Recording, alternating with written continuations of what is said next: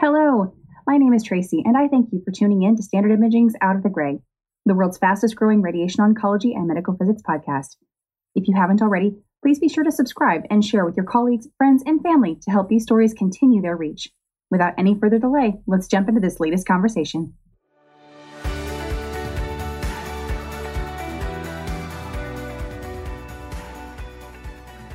If you're joining us here for part two of 3D printing with Brian Overshiner from the 3D Innovations Lab at the University of Indiana and haven't had a chance to catch part one, please do check out part one to learn more about the beginnings of Brian's 3D printing journey.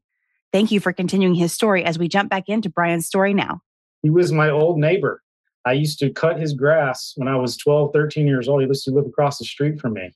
And I was like, that's my old neighbor. I was like, no way. How, what are the odds of this? Like, I hadn't seen him in 25 years you know, he they ended up moving away, you know, probably when I was, you know, in middle school or early high school. But um, I remembered him. I was like, oh my gosh, I can't believe this. So it was really funny when I when I went to finally meet him. You know, all that time had passed. So of course he didn't really recognize me. And when we started our conversation, I said, you know, did you used to live in a little yellow two story house and you know off of 80th Street and Hague Road in Indianapolis? And he kind of looked at me strange, like, what is this guy talking like? stalking me or something you know And uh, I was like, yeah, I'm Brian. I used to, you know, I used to stand in your living room every every week and you'd write me a check for twenty dollars for cutting your grass. And um, he couldn't believe it. He was just like, oh my gosh, are you kidding me? He's like, I remember your parents, and we started had this real nice, you know, catching up, and um, it was just really funny. And he said, "What are you doing here? Like, what do you, what do you, what do you want? You're like, what are you doing?" And I so, you know, of course, I gave him my pitch for you know what I was doing with 3D printing with the cancer patients, and then I told him I was like, listen, you know, this is just the first step. I was like, I want a 3D printing initiative for the entire hospital. I was like, we need a hospital-based 3D lab that can help surgeons, that can help researchers prototype, that can do all these things. And he's like, you know what? This is exactly what we need. So he's like, I'm going to have somebody send you some paperwork and let me know what you need. And um, about two weeks later, I got a check in the mail for uh, $300,000 to start the IU Health 3D Innovations Lab. And um, that's what we use to purchase all of our equipment, all of our software. We have FDA approved software, validated machines, all of that stuff. And that really just gave us the jump start we needed. And um, after that happened, uh, I'm happy to say that my initial leadership in radiation oncology were super supportive of everything that I was trying to do with the 3D printing I'll never forget Ken Overton, my supervisor. You know, I tell everybody this too. I mean, this is the kind of support that they give me, which is almost unheard of. That he would like come to me in the middle of the day. I would be in the simulator, you know, simming patients, scheduling, doing insurance authorization stuff, whatever it was I was doing. He would he would literally come in the sim and say, you know what, I got hour and a half of free time. I don't have a meeting. He's like, I will cover you in the clinic if you want to go practice your 3D printing or go have a meeting with somebody or, or whatever you need to do. He's like, I'll cover you. And I can't even tell you how valuable um, and appreciative that was, you know, to Kent for for doing that for me to help me get started. So, and they kind of quickly realized after I got the the big check that uh, you know there's no way I was going to be able to do my day job and try to start a 3D printing lab for the hospital. So they made a decision to allow me to step out of clinic and focus on the 3D printing full time. So that that happened probably around 2017, 2018.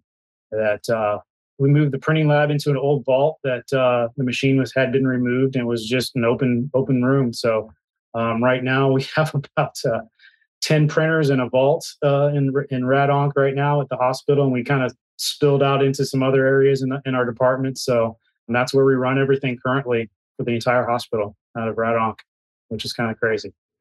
Phenomenal. So they an empty vault is now the 3D Innovations Lab for University of Indiana. That's amazing. Yeah. So, like I said, people when I tell people, yeah, our labs in Rad RadOnc, they're like, "Isn't that kind of a weird place?" I'm like, I agree. It's probably not the first place you would think of, but it's just kind of how it worked out for me.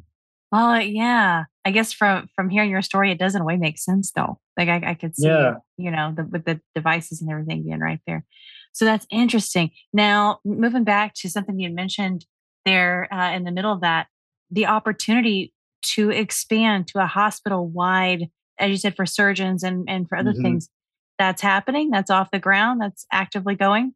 Yeah. So, you know, after we kind of master, uh, I'll say master, but uh, mastered the bolus process, you know, it's like, what else can we do, you know? And so naturally, you know, what we do is we take CAT scans of the human body and, and make, you know, molds of it or, or whatever. And, you know, the workflow to make a 3D anatomical model is pretty much the same. You know, you take a scan and you segment out the, the anatomy and then you 3D print it, right? Um, so we kind of already knew how to do that. So what we started to do was, you know, approach our uh, since I worked in the cancer center, you know, we have uh, oncology surgeons there, and we we approach those surgeons. And we're like, hey, you know, um, 3D modeling and you know 3D printing, 3D anatomical modeling for surgery uh, is a really big thing nowadays, and it's it's growing and it's it can be super helpful for number of reasons. You know, are you guys would you guys be interested in you know doing this or or working with us you know to develop this technology? And uh, we have one of our head and neck surgeons, Dr. Mantravadi, that's a big champion of uh, using 3D printed models uh, for his surgery cases. So we do a lot of mandibles, a lot of facial reconstructive type models for him now in the cancer center.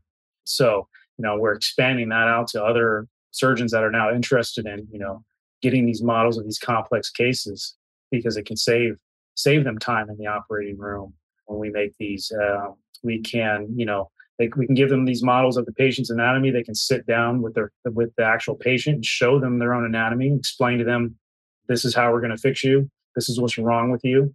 And the patients tend to understand a lot better when you have something physical like that that you can show them. Because as everybody knows in this field, you know, it's to the layperson, it's hard to understand medical terminology. It's hard to understand looking at cross-sectional, you know, images. But if you can put something in their hand and they can look at it, touch it, feel it, and see it, they're like, "Oh, I get it now. That I have a I have a tumor right here in my bone. I get it. It's really close to the teeth, or it's really close to whatever clinical structure." And the surgeon can then explain, you know, this is how we're going to remove it. This is how, how we're going to repair it. So it's a better informed consent for those patients. And um, what we found um, from our surgeons, they, you know, we can, um, like for for example, if we were going to do a mandible, you know, one side has a tumor in the jaw that they're going to cut away, we can actually take that model and mirror the good side, if you will, to the other side and print a whole new jaw for that patient. And what they'll do with that good model is basically bend the surgical plates to that model so they're preformed. So before they ever walk in that um, OR, those surgical plates are already bent to shape. Um, and so they just cut the bone away, put the new surgical plate in, screw it in, and they're done. So, you know, we've seen, you know, almost two hours uh, saved sometimes in the operating room like doing that method. The surgeons, it's funny, Dr. Mantravadi will say he's sitting in his living room bending plates to the, these 3D printed models, you know, before the day before the surgery. So, um, you know, just because it saves them time and uh, safer for the patients, less time under anesthesia. And, you know, the patients are going to wake up with better symmetry in their face because, you know, we can actually sculpt, you know, the missing parts and, and make them however we want. Um, so it's just a really good way and a really good show how powerful uh, a good anatomical modeling program can be to a hospital. It's out of this world. What an amazing thing to learn about and, and an advantage to the entire hospital, the, the entire campus there, have that such advantageous tools right there at their fingertips. Yeah, for sure. And you know, to be honest, um, you know, as I was learning early on when doing this, how to how to segment mm-hmm. CT scan anatomy, it dawned on me that in our own field in radiation oncology, we employ the world's best segmenters and dosimetrists, right? Mm-hmm. Yeah. They contour parts of the body all day, every day, and they are they are like the world's experts at segment. Pros. So when I would get stuck with a case, like you know, I'm trying to find a mental nerve in, in the jaw or whatever, I'd pop over to physics and you know hit up my buddies in dosimetry and be like, hey, show me how you segment this. How do you see this? What do you look for? Like so I started learning all the tricks of the trade to like segment, mo- uh, you know, models essentially from dosimetrists. And so uh, I credit them with teaching me a lot to actually in, in, this whole process. So again, something that you never would have thought of from Rad, Rad Onc would be so beneficial to other areas, but uh, it's actually true. You know, they are the world's best segmenters for sure.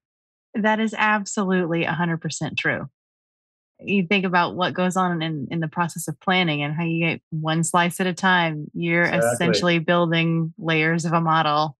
That's amazing. Yeah. It's just the only thing we're doing with it is taking that model and we're going to go 3D print it or, you know, put it into virtual reality or whatever you want to do with it. But, you know, the hard work is the segmentation part that, that people always ask, you know, it's, it looks like it's hard to 3D print. It's actually really not. Once you hit print, all the hard work's been done. The machine operates by itself. Right.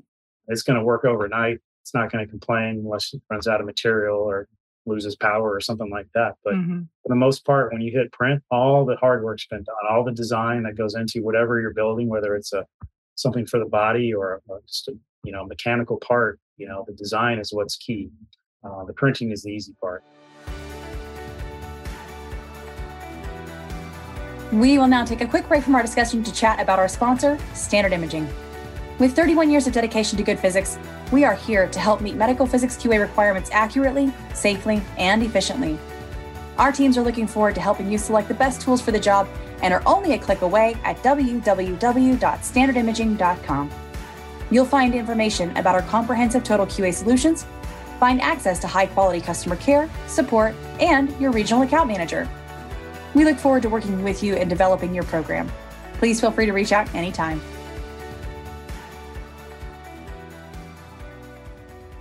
So, from going through RadOnc specific devices for the patients there and then moving out of the RadOnc department into surgery and, and other departments, you, you, we were chatting before before we started recording today, and you had mentioned a project that you worked on even this week for a new wrench for MR, right? yeah. Uh, yeah which I find so fun, right? Right. One thing, you know, going back to, you know, a little bit in our conversation where we, you know, we started the lab, you know, you had this vision of doing it for the entire hospital. Part of that vision was to open up a space inside the hospital so that anybody with an idea has a place to come to now and be heard and um, you know that idea of theirs can maybe come to life. Um, you know, I had an idea of using 3D printing to make bolus or other things, but I had really no place to start. There was wasn't really any resources that were built in the hospital at the time to facilitate, you know, somebody like myself with an idea for something good. So that's why, you know, I spent a lot of time walking across the street to the university campus. But when I started the lab and it officially opened, I, I our motto is we love ideas. We want to hear everybody's ideas. I don't care if you're a, a secretary or a brain surgeon. If you have an innovative idea for something, let's hear about it. We, you know, we're trying to do a better job at the hospital collecting, you know, people's ideas. You know, we do a lot of research with the university. I get that, um, which is awesome. But there's a lot of us that are just hospital employees that have, that work in the clinics and you know have good ideas for things, and, and we can do a better job of hearing all 30,000 employees' ideas. Anybody can be an innovator. So now this lab is a space, you know, call us up. We'll come talk to you. We'll see what your idea is. We'll see if it's feasible, if we can do it. And we'll build it for you and we'll let you test it out and, you know, that sort of thing. And it kind of spurs innovation and gets people involved, which is really awesome. But in that process, you never know what somebody's going to ask for you. So, like, you know, as we were chatting earlier before we started, I got a call from one of our clinical engineers in radiology and said, Hey, we need a we need a plastic wrench because we have to go into the MR machine and we have to undo this bolt for some apparatus and we can't take our metal wrenches in there and I didn't have happen to have the the kind he needed, you know, the non-ferrous wrench. So I was like, yeah, we'll 3D print you one real quick. So got it in my hand right now. Actually, I'm going to take it in tomorrow morning for him. So, you know, doesn't seem like a big deal to me printing a wrench out, but to that guy that has to do that job tomorrow, you know, it's a big deal for him. So we get asked to do the craziest things. You know, we're making small animal jigs for our research building, cancer research, to hold mice and hold rats and things like we've made things to hold human eyeballs for the Eye Institute. You know, we're fixing parts on apparatuses, handles that break or brackets that break, and you can't just buy that part. Well, what we actually do is re-engineer it better so it doesn't break. You know, we can print in carbon fiber-based material, really strong material. So we'll, we'll beef it up and make sure it doesn't break again. Um, but yeah, being that we're we are uh, college campus with the largest medical school in the country, there is a lot of research that does happen. So a lot of times we get people coming into the lab to have an idea for this new device, and it's they have something sketched on a napkin or a piece of paper and like, can you build this? Um, and they, you know, they don't have an engineering background per se, but they know what they need. So we can work with them to design and prototype this 3D printed or or manufacture it if it's doesn't always have to be 3D printed, but you know that's where the engineering school has been a great partner with what I do is they supply us biomedical engineering and mechanical engineering students uh, that work in our lab as interns. So you know, I, since I don't have a necessarily an engineering background, I call myself a redneck engineer, but you know, I learned I learned these design principles from these really intelligent, smart students, and I teach in turn teach them how to uh, design things with 3D printing in mind because it does change how you make something. If you know you're going to 3D print it ahead of time, you're going to have to make some design changes so you know it can be it can be printed. I've had students in the past that uh, you know design the, the most elegant CAD model of whatever it is, and I look at it and I tell them, "Yeah, you're not going to be able to print that." And you know, the look on their face is like, "What do you mean I can't print this?" It's like, "Well, let me let me tell you why." You know, it's like the support material, you're not going to be able to remove it, or you have an internal passageway that's going to be filled with you know, support material. You can't clean it out, you know, things like that. And, you know, we need to change the angles because we have overhangs that aren't going to print right and all these design aspects that unfortunately aren't really being taught currently in some of these schools. So uh, it's a great opportunity for them to learn and it's a great opportunity for me to learn from them. So it's a really good relationship. So we can practically tackle just about any any uh, task that's been coming to us from whether it's a surgeon needs a new tool or uh, the researchers have an idea, um, chances are we can build it for them. There's so much to unpack there, Brian. I don't even know where to start. Such a cool journey there. Such an amazing little thing to think about. Walking around in the halls of an engineering building, you know, asking, you know, does anybody here know anything about anybody? You? Yeah, yeah. yeah. I was like, you know, these guys over here in the engineering building, they probably know how to make a mold. Or yeah.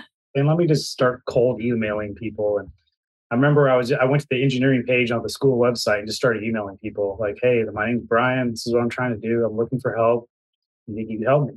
And I got one guy that replied to me. His name was Dr. Paul Yearling, and he was uh, in charge of the uh, IUPUI, which is our our university there.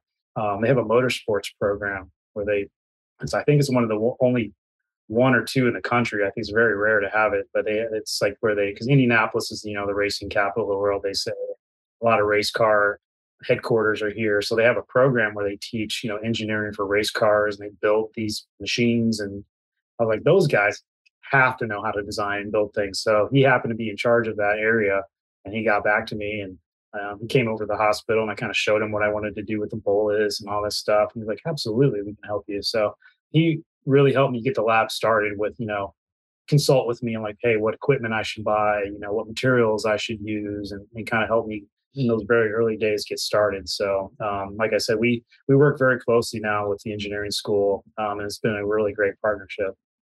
That's fantastic to see those relationships come from just pure need. They needed to exist. The you know, the requirement was there, and they developed from that. Yeah, yeah, they did. You know, and it's it's funny because I tell people it's you know it's 20 feet across the street. They have a they have amazing talent over there, right?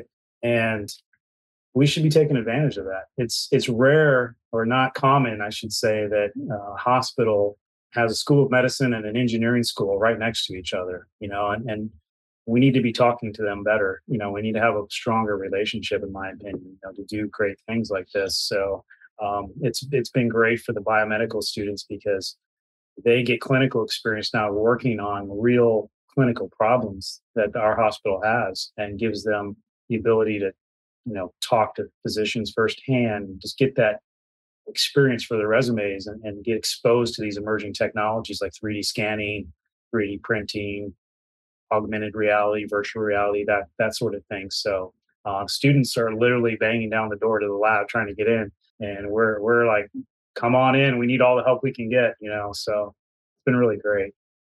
Oh fascinating. That's so cool. And what an asset what an incredible asset to have all those amazing talent pools right next to each other and you kind of walking around uh, liaising between them and and now with a lab and a place where any of the you said 30,000 employees can come with an idea and and have a you know the, the most amazing way to pay it forward there. Yeah, it has a lot of potential. And I think um, currently, not to divulge too much, but you know, the hospital has has taken notice of what we've built. Sure. They're trying to figure out what to do with it essentially. You know, we, we built this 3D lab and it's shown a lot of uh, value. It's showed a lot of uh, you know innovation, obviously, and um, it's like you know maybe it should be its own thing now. You know, uh, as much as I love radiation oncology, it, we may have to become our own department to service you know the hospital better. So we're kind of in talks now with leadership to kind of stand up the 3D lab as as possibly its own thing. You know, grow our team, grow our capabilities, and be able to service not just our downtown facilities, but all the 13 hospitals that IU Health has across the state of Indiana. You know, we, we could service all of those places with the innovations lab. So we're taking the next big step, uh, hopefully, you know, early next year into into doing just that. So um, it's only going to get better. It's only going to continue to grow, and we're only going to find new ways to to use this emerging technology to make healthcare better for patients. And you know, that was the reason I I wanted to do this from from the start was to make patients' treatments better. And that's still going to be the goal moving forward. Is just you know how do we use this technology to do that? huge things on the horizon there for you and your team. I'm at a loss for words. It's so incredible to hear. What an amazing story you have. I, I know I'm going to have a listener out there somewhere ask if someone outside of the University of Indiana is interested in in procuring your assistance in developing a device. Is that possible? Um, yeah, that's it, it gets tricky. We're working on that. Um, as like I think that's part of you know uh, standing up the lab as a its own thing, um, giving us the ability to work with folks outside of our hospital. You know, we're a nonprofit hospital system. We do things for our own patients currently.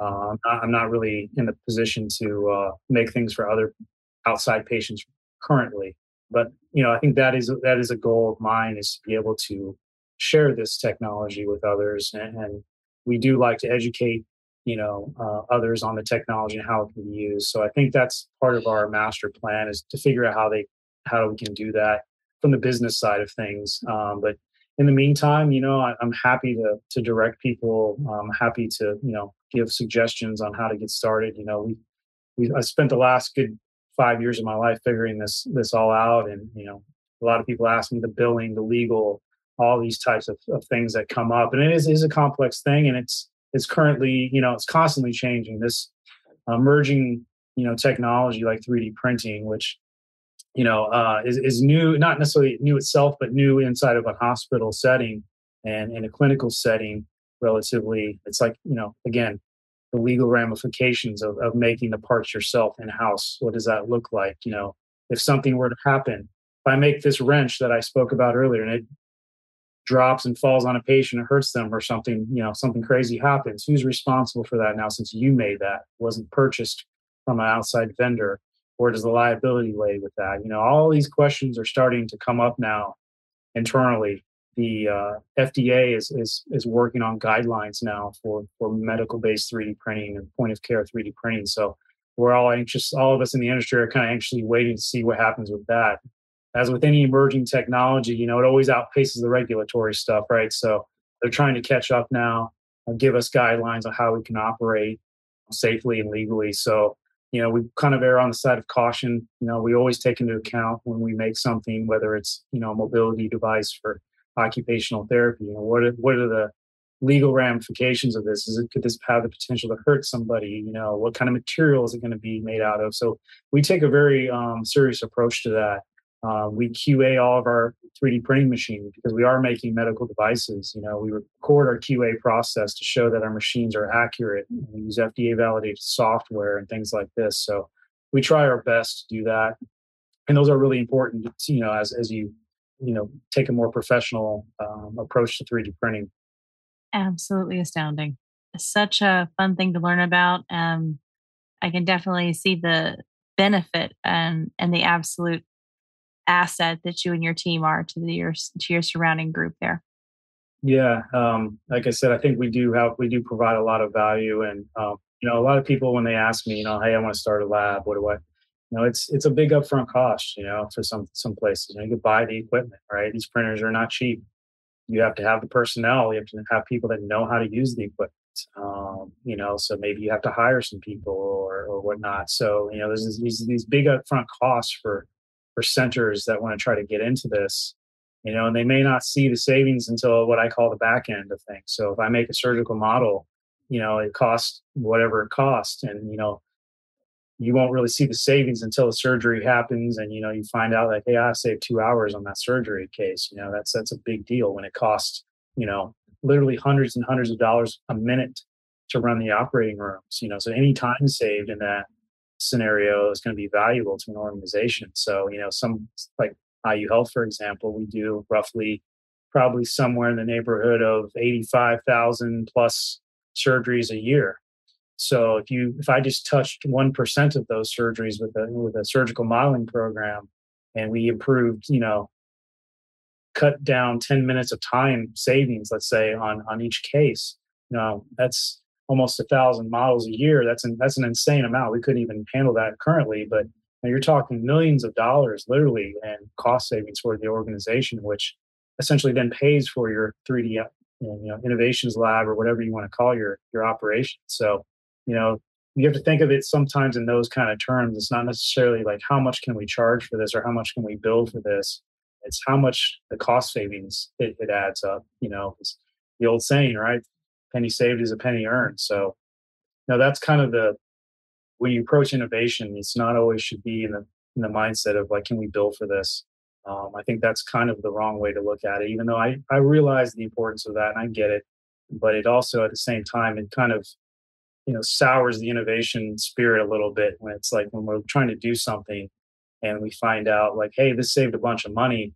But at the same on the on the flip side you know you have somebody from the finance office that says well. This is a great invention. It saves a lot of money and time but now we can't bill for that. So we're going to lose we're actually going to lose money so to speak. And you kind of get deflated when you when you when you hear that you know um, and that's just kind of the dynamic uh, that we in this country have with our healthcare system. It's it's for profit, right? So it's it's trying to figure out how to how to build innovation and R and D and do all these types of things with emerging technologies and figure out how to make it sustainable.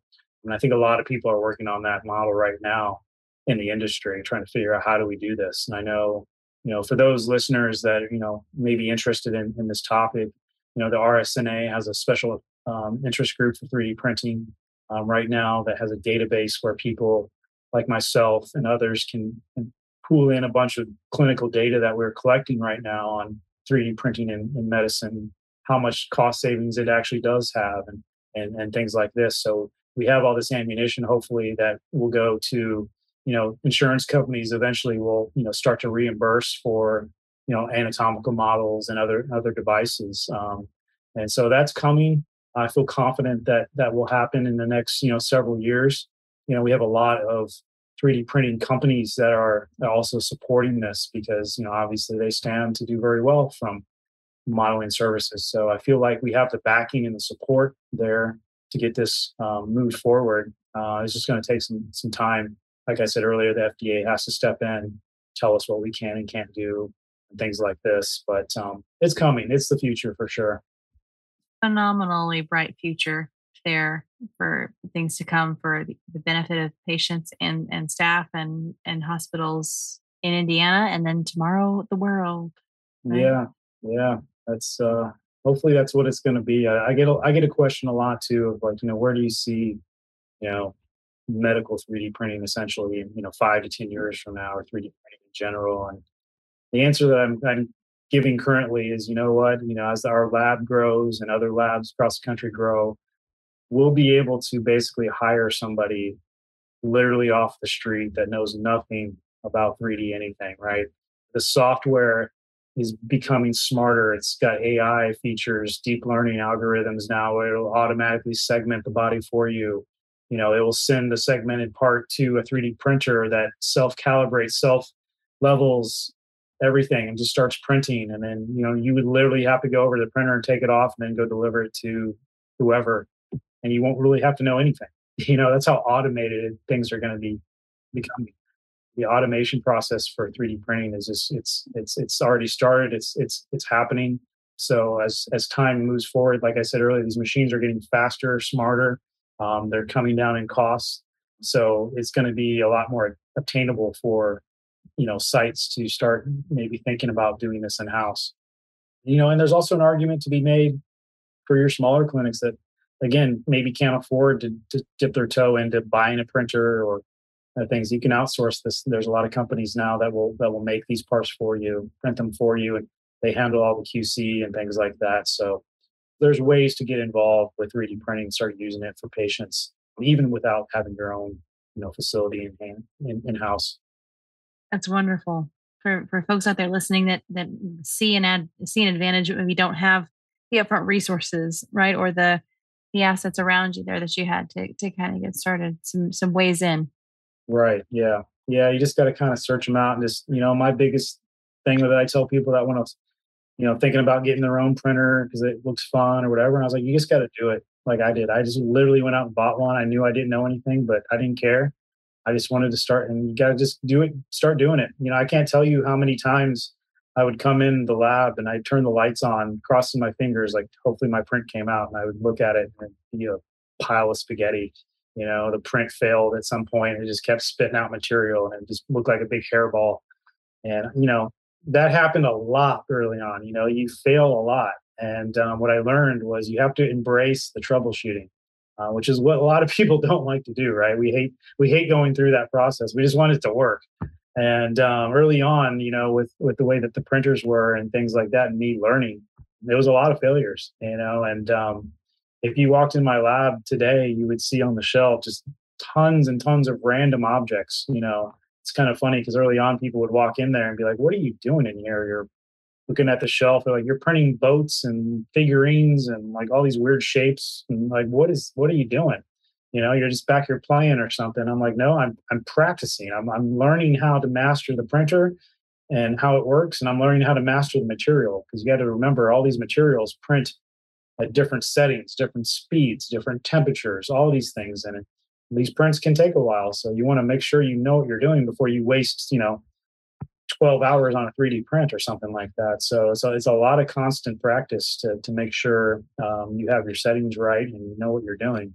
And for me, being kind of a technology geek, I guess, uh, I, I liked that aspect of it. I liked understanding how the machine worked and what it was doing and so I kind of embraced that troubleshooting, uh, I guess, aspect of it. And uh, you know, now you know, apparently I'm an expert at it, but you know, I was just going through that process.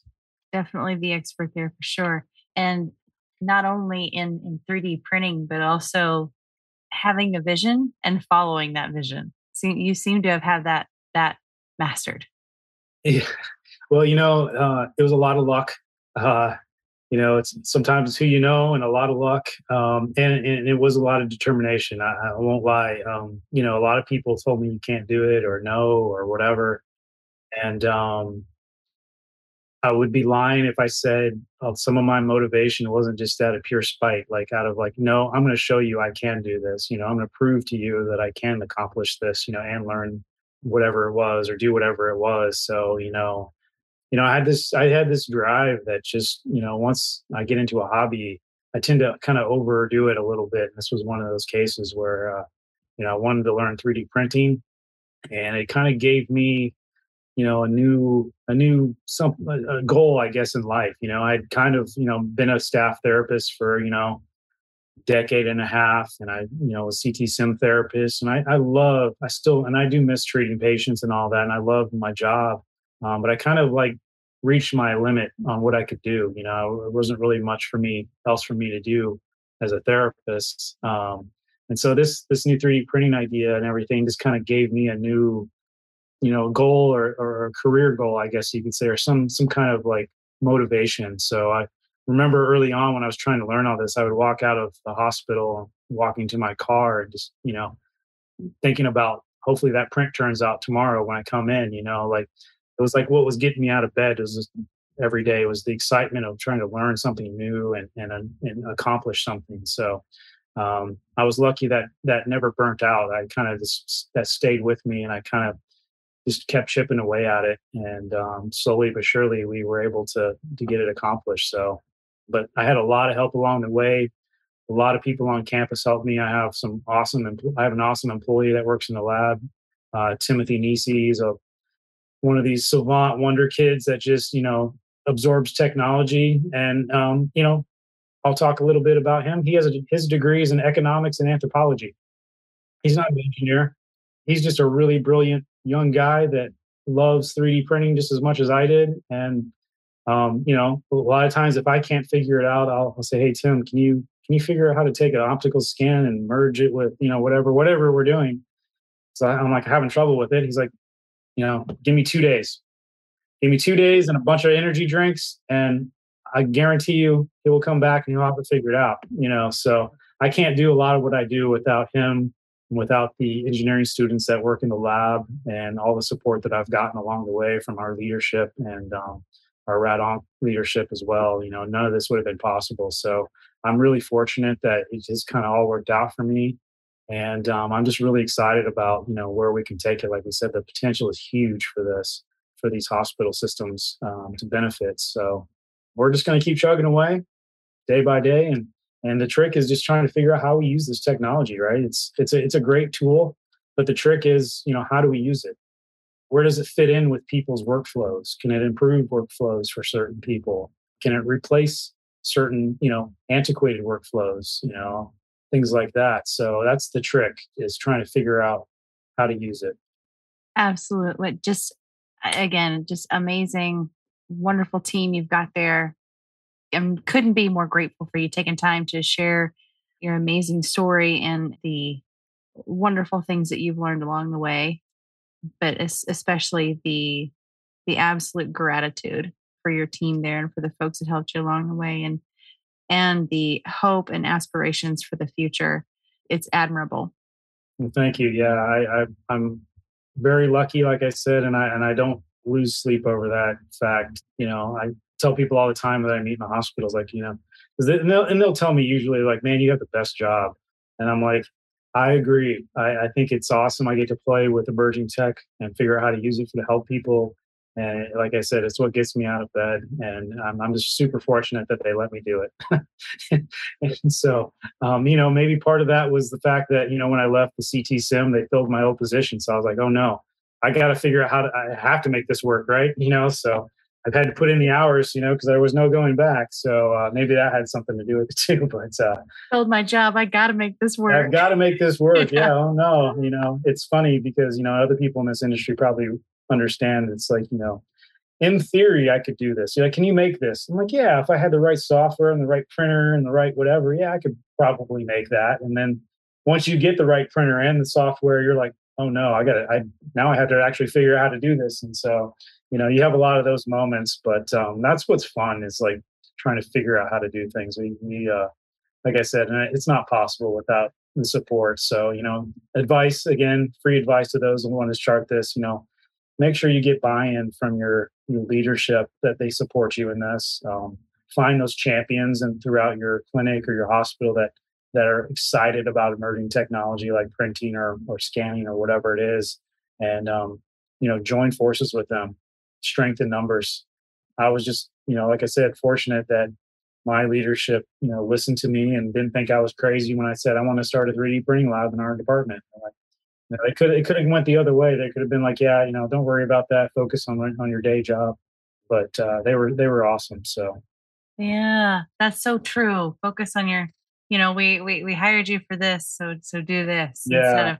But that support, having that support system and that push forward and those amazing, you know, the, the leg up here and there that we're willing to connect you with this person or all of those amazing connections and and the assets around you really did help I can see that much. But without that intestinal fortitude, yeah, to push forward, you know, the project could very well still be a dream, but very much a reality these days. And to that, for the people who are listening, be it a radiation therapist, a CMD, a, a doc, a physicist with an idea, what would be your advice to those folks who are currently kind of sitting at their desks and and have that file in, in the back of their filing cabinet that they've always wanted to pursue.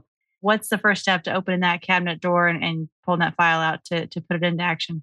Man, um, you know, what I would say is uh, no matter what the idea is, um, it can be done. You know what I mean? Uh, it is possible.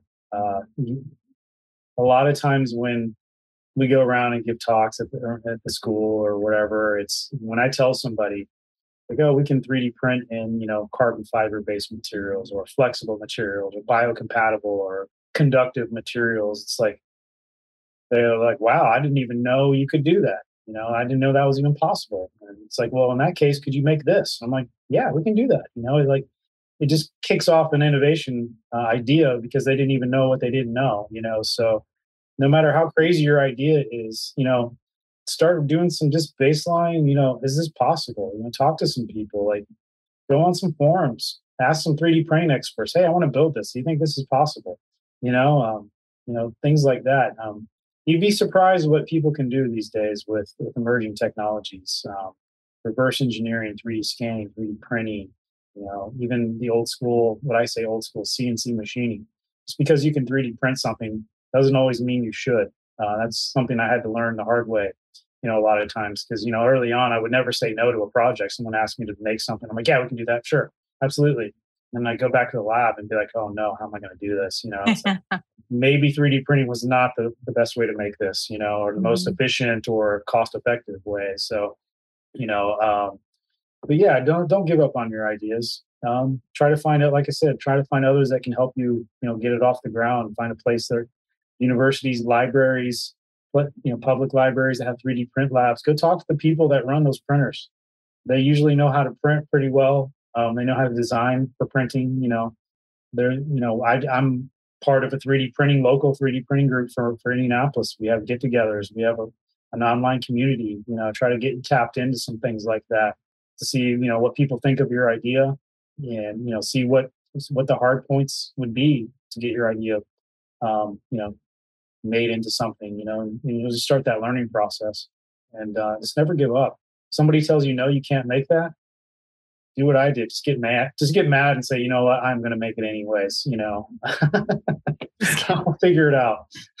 get mad and turn that printer on. Use that junk energy in a good way, right? That's what I always say. There you go. Redirect. Redirect right, positivity. Right. Exactly. Stay positive. Just look at it as a minor hurdle. You can get through it. Fantastic stuff. Brian, I know you're a busy person. You got lots going on there in the lab and I could not be more appreciative for you being willing to spend some of your precious hours here on Out of the Gray with us to en- enlighten myself and our listeners as to all the amazing things they're going on at the uh, Innovations Lab at IU. Thank you so much. Thank you so much for having me. It's it's an absolute pleasure um, to talk to you today and uh, let people know that uh, there are folks in radiation oncology that are that are actually you know you know doing this kind of stuff, and um, I'm proud to represent uh, my original family of oncology. So we are so proud to have you as a member of that original family and, and look forward to seeing all the amazing things. The future is bright. You're going to need some amazing sunglasses. well, I'll start printing some right now, I guess. Ah, there you go. There you, there you go. There you go. That's amazing. Thank you again, Brian. I so appreciate it. No problem. Pleasure. Folks, if you're still hanging out with us today, we have had the pleasure of chatting with Brian Overshiner, radiation therapist and 3D printing expert from the 3D Innovations Lab at the University of Indiana. We've had a blast having you with us today, and we look forward to seeing you next time. Thank you so much. Have a wonderful day.